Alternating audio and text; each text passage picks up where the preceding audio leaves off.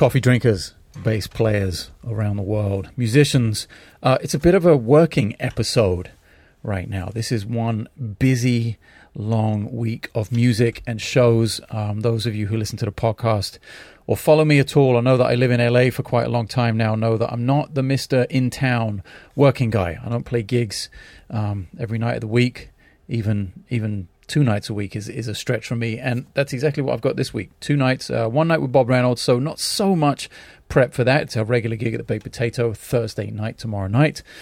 And then I'm playing with Leo Tizer, piano player Leo Tizer, uh, down at Spaghettini's on Saturday night. So I do have to learn, uh, or am rather learning, a ton of new music for that. And then Monday night, uh, just five days from now, I'm out. Uh, Red Eye to New York, straight into rehearsals with Steve Smith, the new Vital Information Trio.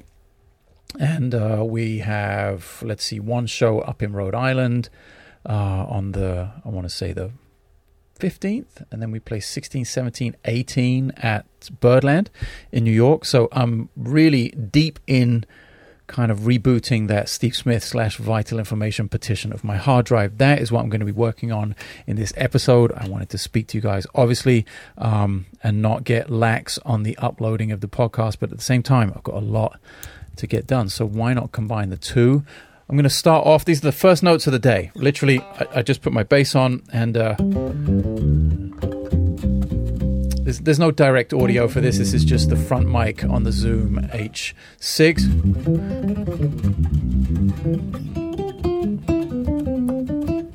and some spillover from the from the vocal mic. So it's not going to be the most intense in your face bass sound. And I'm you know monitoring the audio that I'm playing along to through the studio speakers. So that's what's going on sonically. It's really a run and gun episode today, and a very typical look inside how I work on music both you know for shows coming up in town and uh, more importantly in the long term for shows that I have on the road like uh, the bigger commitment we're going to be doing a West Coast tour in March with Steve Smith with Vital Information and an East Coast tour in June um, sprinkling in some touring with my own trio. I'm sure there'll be gigs with Bob Reynolds as well. So next year is looking a little busier uh, than it has the past two and a half years, which is awesome. It's great to be back playing live.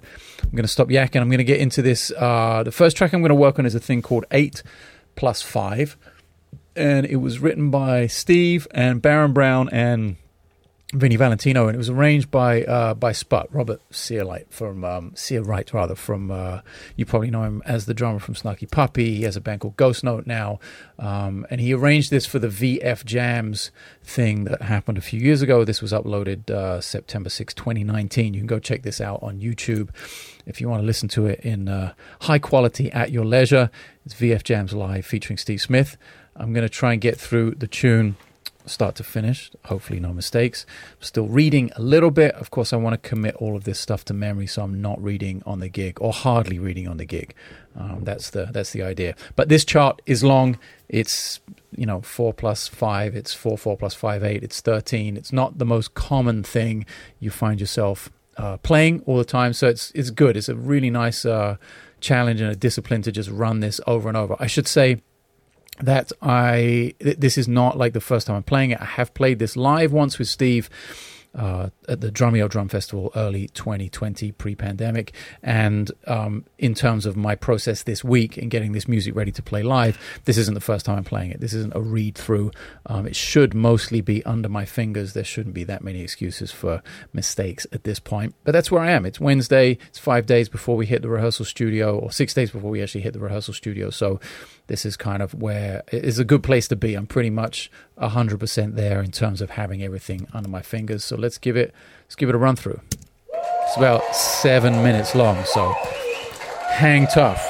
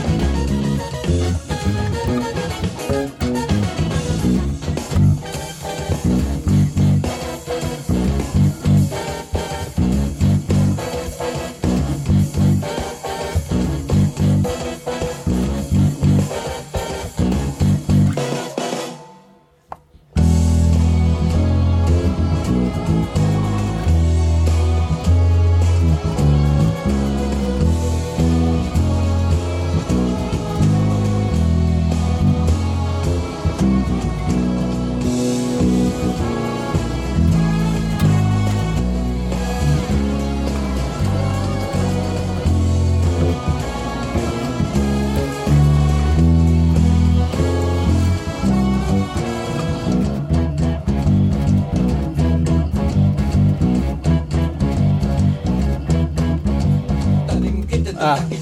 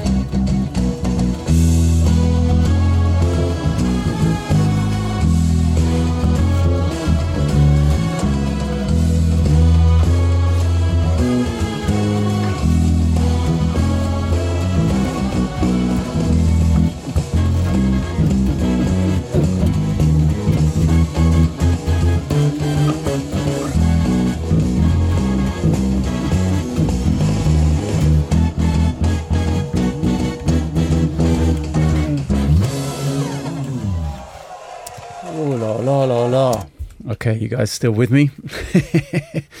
Six minutes and change later. Told you it was a long one, but um, yeah, okay. Kind of one, one boo boo there. Uh, I just miscounted the number of times. Oh yeah, miscounted the number of times. That's only twice there. So as you can hear, there's there's not a lot of time off in that tune. Uh, from a bass player rhythm section standpoint, it's pretty full on from start to finish. There are two, two or three times where Steve sings the konnakol that that whole thing is only twice that that happens. So there's literally only two kind of long 13s, quarter note 13, one, two, three, four, like that. Uh, two um, bars of 13 like that, where you really kind of, okay, collect your thoughts, get ready for the next section. Oh, hydration time here. So yeah, that's good. I'm I'm happy with that. I'm in a good place. Um, definitely getting into autopilot in terms of knowing the tune, which is great. I don't want to be thinking about it. I don't want to be really like, like reading the chart in my mind, even if I've quote unquote memorized it. I really just want to know it. So I'm happy with that. Um, we'll start it together, end it together. That's a good sign. And let's close that up. Let's shut that down. There's some really cool variation on this as well, on this gig, because Manuel Valera, the piano player, Cuban piano player living in New York, um, has brought some arrangements to the table, which are really nice. I'm just pulling up an arrangement of Darn That Dream, which th- this standard seems to be following me around right now. Um, Bob says it's because it's the only tune I know. He's sort of not wrong, but this is a really nice arrangement of it. Uh, this is with Hans Glawischnig on bass and Clarence Penn on drums. I'm going to do another playthrough and see how close I can get pulling this up on Spotify. Um, where are we? Darn That Dream. Here we go. Let's see. Just going to play the head down on this one.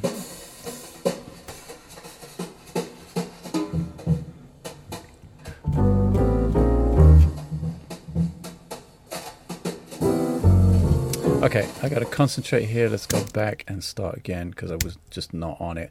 Too many moving parts with the microphone, the bass, the freaking Spotify toggling through to get to the chart, which I did not know. Okay, here we go. Take two, Darn That Dream.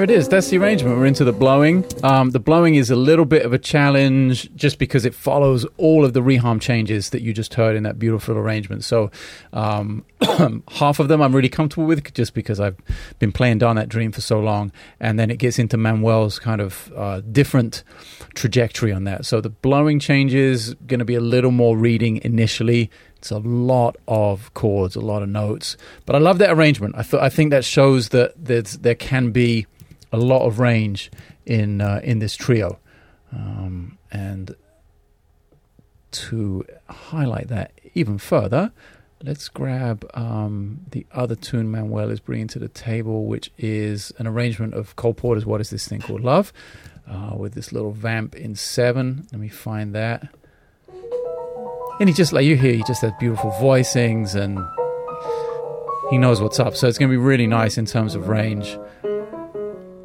So let's see. Let's see if I can nail this one.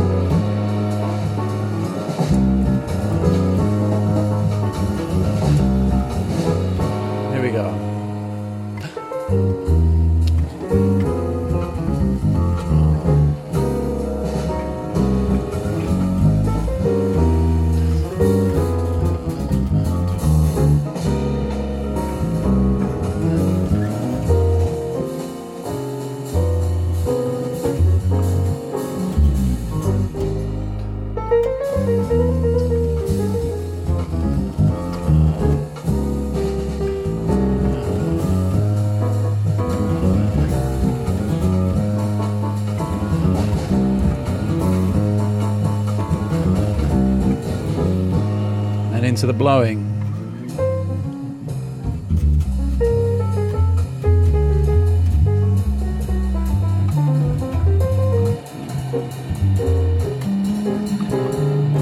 Etc. Etc. I really like that arrangement. As you can tell, it doesn't take much oh, I shouldn't say that. That that diminishes the sound of the arrangement. It's a beautiful arrangement. There's a lot going on in there, but it's also not the the most dense thing. It's also not super complicated. It's not elongated. It's over the form of the song. Just moves in and out between the the vamp in seven over the the C major sharp five kind of sound, and then getting into these nice kind of slash chords and lots of triadic ideas. You know, bam, oh, get some volume here, down, boom, and lots of unison with left hand in the piano and, and the bass. And of course, this is you know written for acoustic bass. It's definitely an acoustic piano trio, so it's always nice. Just because I love this sound so much, it's nice to be uh, to be able to get to do that uh, once in a while. It's not something that really comes across my desk that often. Um, this is not the the uh, this is not the most obvious call for an electric bass player to play this style of music. So, I think uh, it shows, you know, as you know, Steve Smith, the freaking drummer on "Don't Stop Believing" and "Open Arms." It, like you don't immediately think jazz piano trio uh, with Steve. So with rock drummer and electric bass, and but actually we can kind of make this stuff cook with a pair of brushes and a, and a nice sound with, with the electric, a nice round sound. So it's a really nice challenge. Um, again, it shows you know the potential range this trio can have. I think. Um, and will make for some really fun gigs. Let's see what else we got here. Um, Willow Crest, Charakishti. So I got to learn this unison line. It's yet another thing. Um,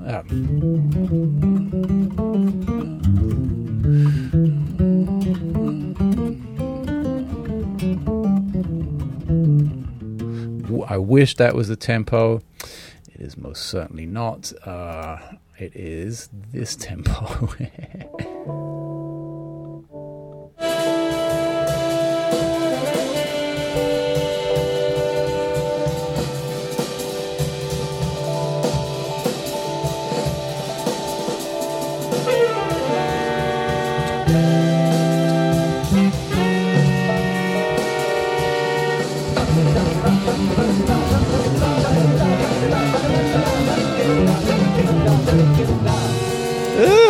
it's getting there slowly.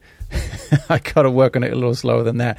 It's like maybe the third day I'm working on it and just getting it under my fingers. And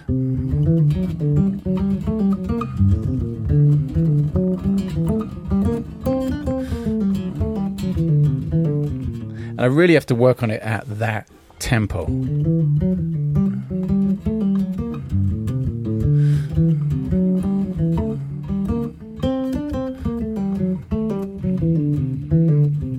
Really making sure I'm nailing some of the, the fingerings here because it's it's one of those things where it's really close to something I might play in my own vocabulary, some some dialect, some Gwizdala vocabulary or dialect or something. But there is like really subtle differences, and it's just like one half step here or there which throws me off, or just throws it, you know, to something totally unique and uh, and different from what I'm used to. So I, I can't, you know, it's really easy to fall into the oh this is this thing or this is that thing I know.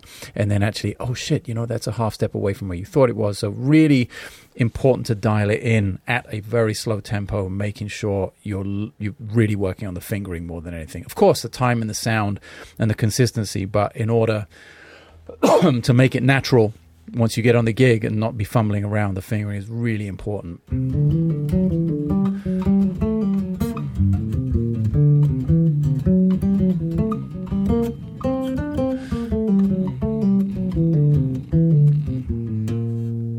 and then I'll just run that around and around and around.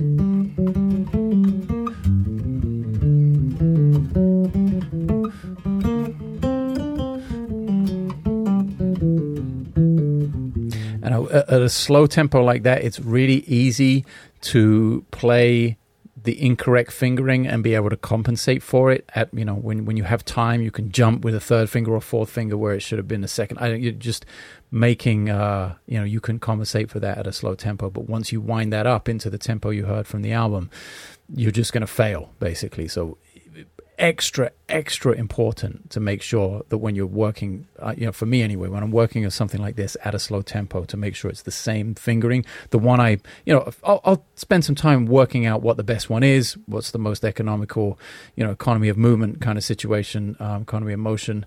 I'll, I'll spend some time figuring it out but then it's really important once i've chosen a fingering to stick with it every single time and uh, and if I find myself making the same mistake more than once, I'll, you know, I'll, I'll dial it back even slower, and kind of train that, re- retrain that that fingering, and make sure I'm nailing it every time.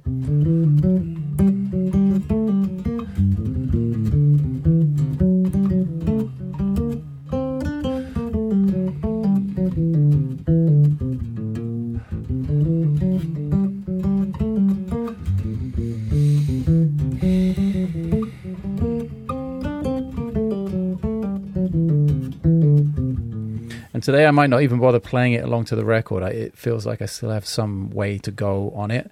Uh, I just wanted to play you the recording so you have an idea of what the goal is here.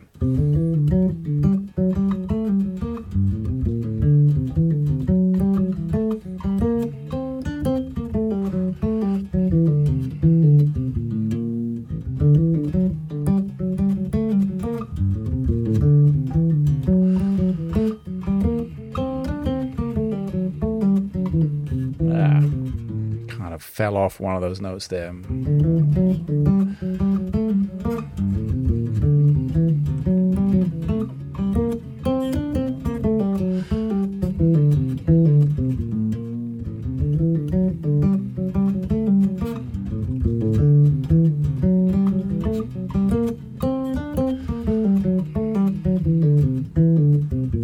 I might try taking it up a notch.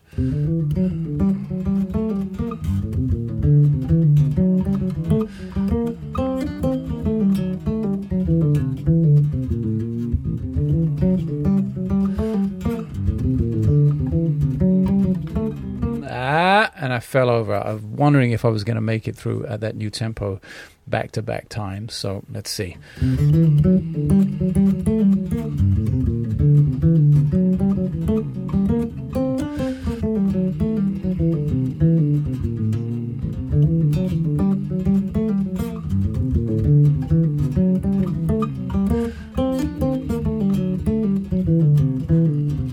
Ah, getting there.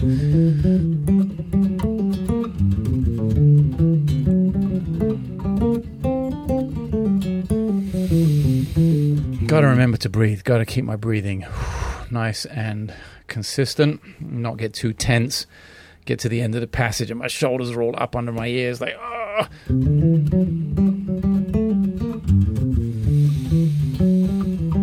Ah,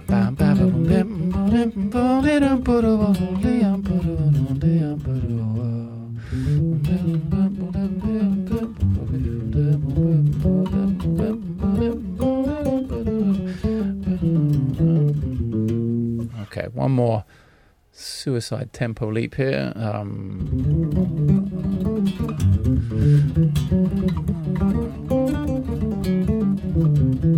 I missed a couple of notes.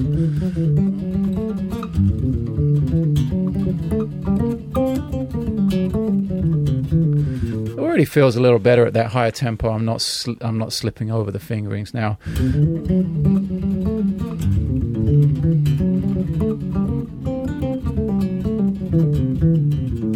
The record tempo?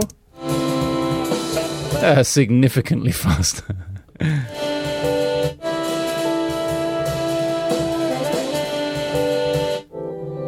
Let's try it from the top.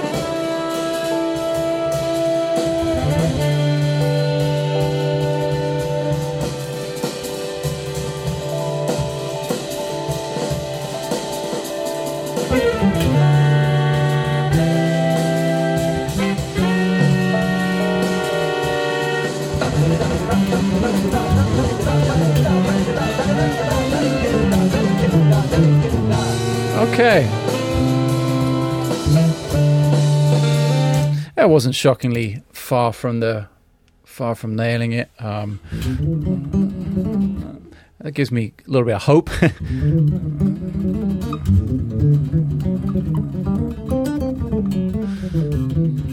still a little bit sloppy, but that gives me uh, that actually takes some pressure off. I thought I was farther away from it than I am, which is great. That that relaxes the next couple of days. Um, not that I don't have, you know, not that there isn't a sense of urgency to have all of this completely perfect, which it will be by the time I get to the re- uh, rehearsal studio. But knowing, you, oh my god, this cough is killing me. Uh, knowing you are a lot closer than you thought is awesome. Um, so yeah, so that's that's my uh, kind of Steve Smith vital information stuff. In between all of that, I'm also trying to just do some maintenance, whether that's whether that's just chords or just, you know, whatever I need to do, whatever is feeling like it needs attention. Uh,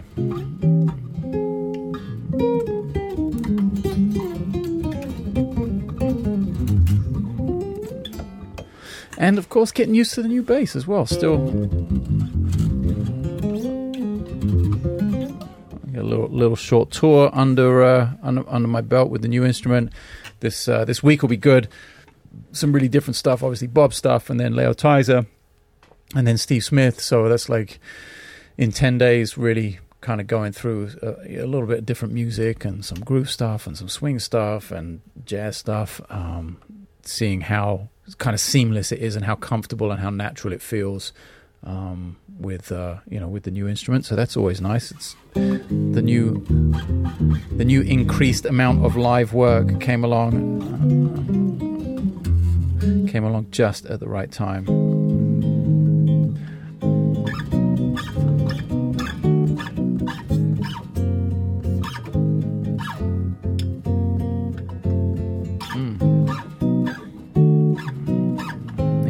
That voicing. What is tough.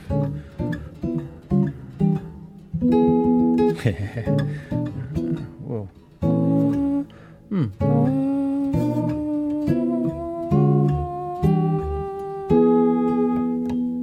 Still haven't found uh, comfort, or I still haven't found the locations of all the false harmonics with my right hand. So definitely something I need to work on. Constantly making myself a to-do list. Ah, that's another thing I was thinking about.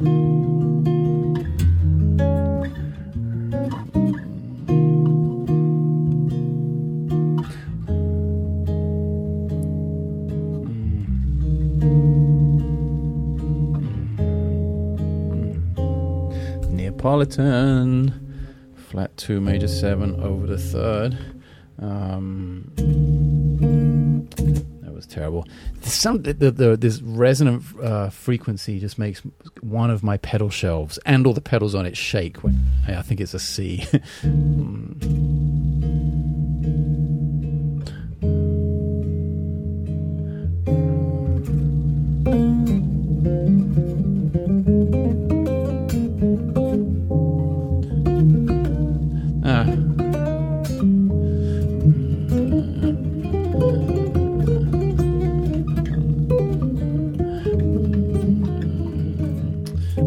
All bullshit. That can wait for another day. See, my brain kind of disappears off down the rabbit hole sometimes, and I should stay focused.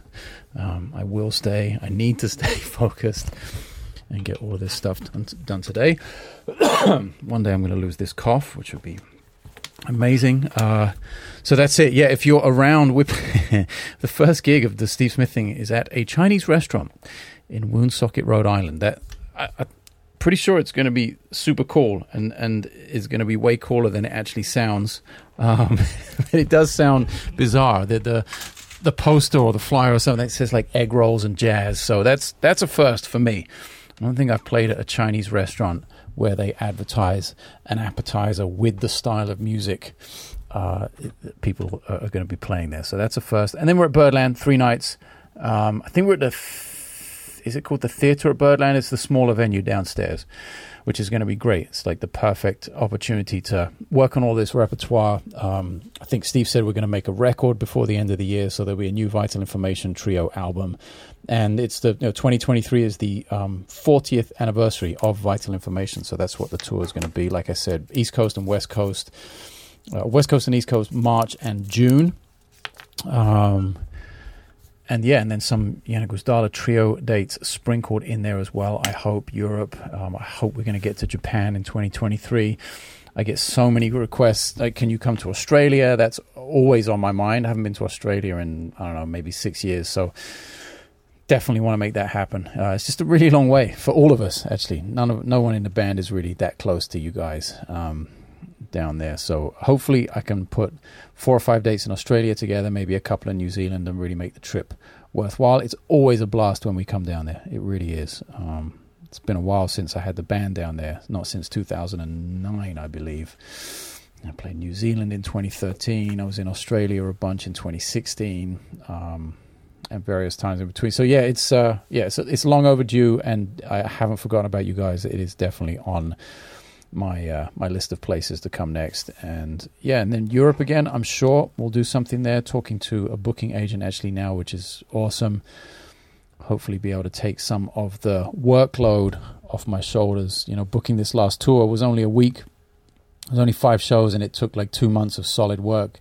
And you know, I've talked a lot recently about wanting to do everything myself still and take all the risk and go non-traditional, etc., etc. And I still think I'm going to be able to do that to a to a certain extent, but there's just no way. You know, with Lily, with the baby, with everything else that's going on, the time just isn't there. So I have to be realistic about about what is realistic.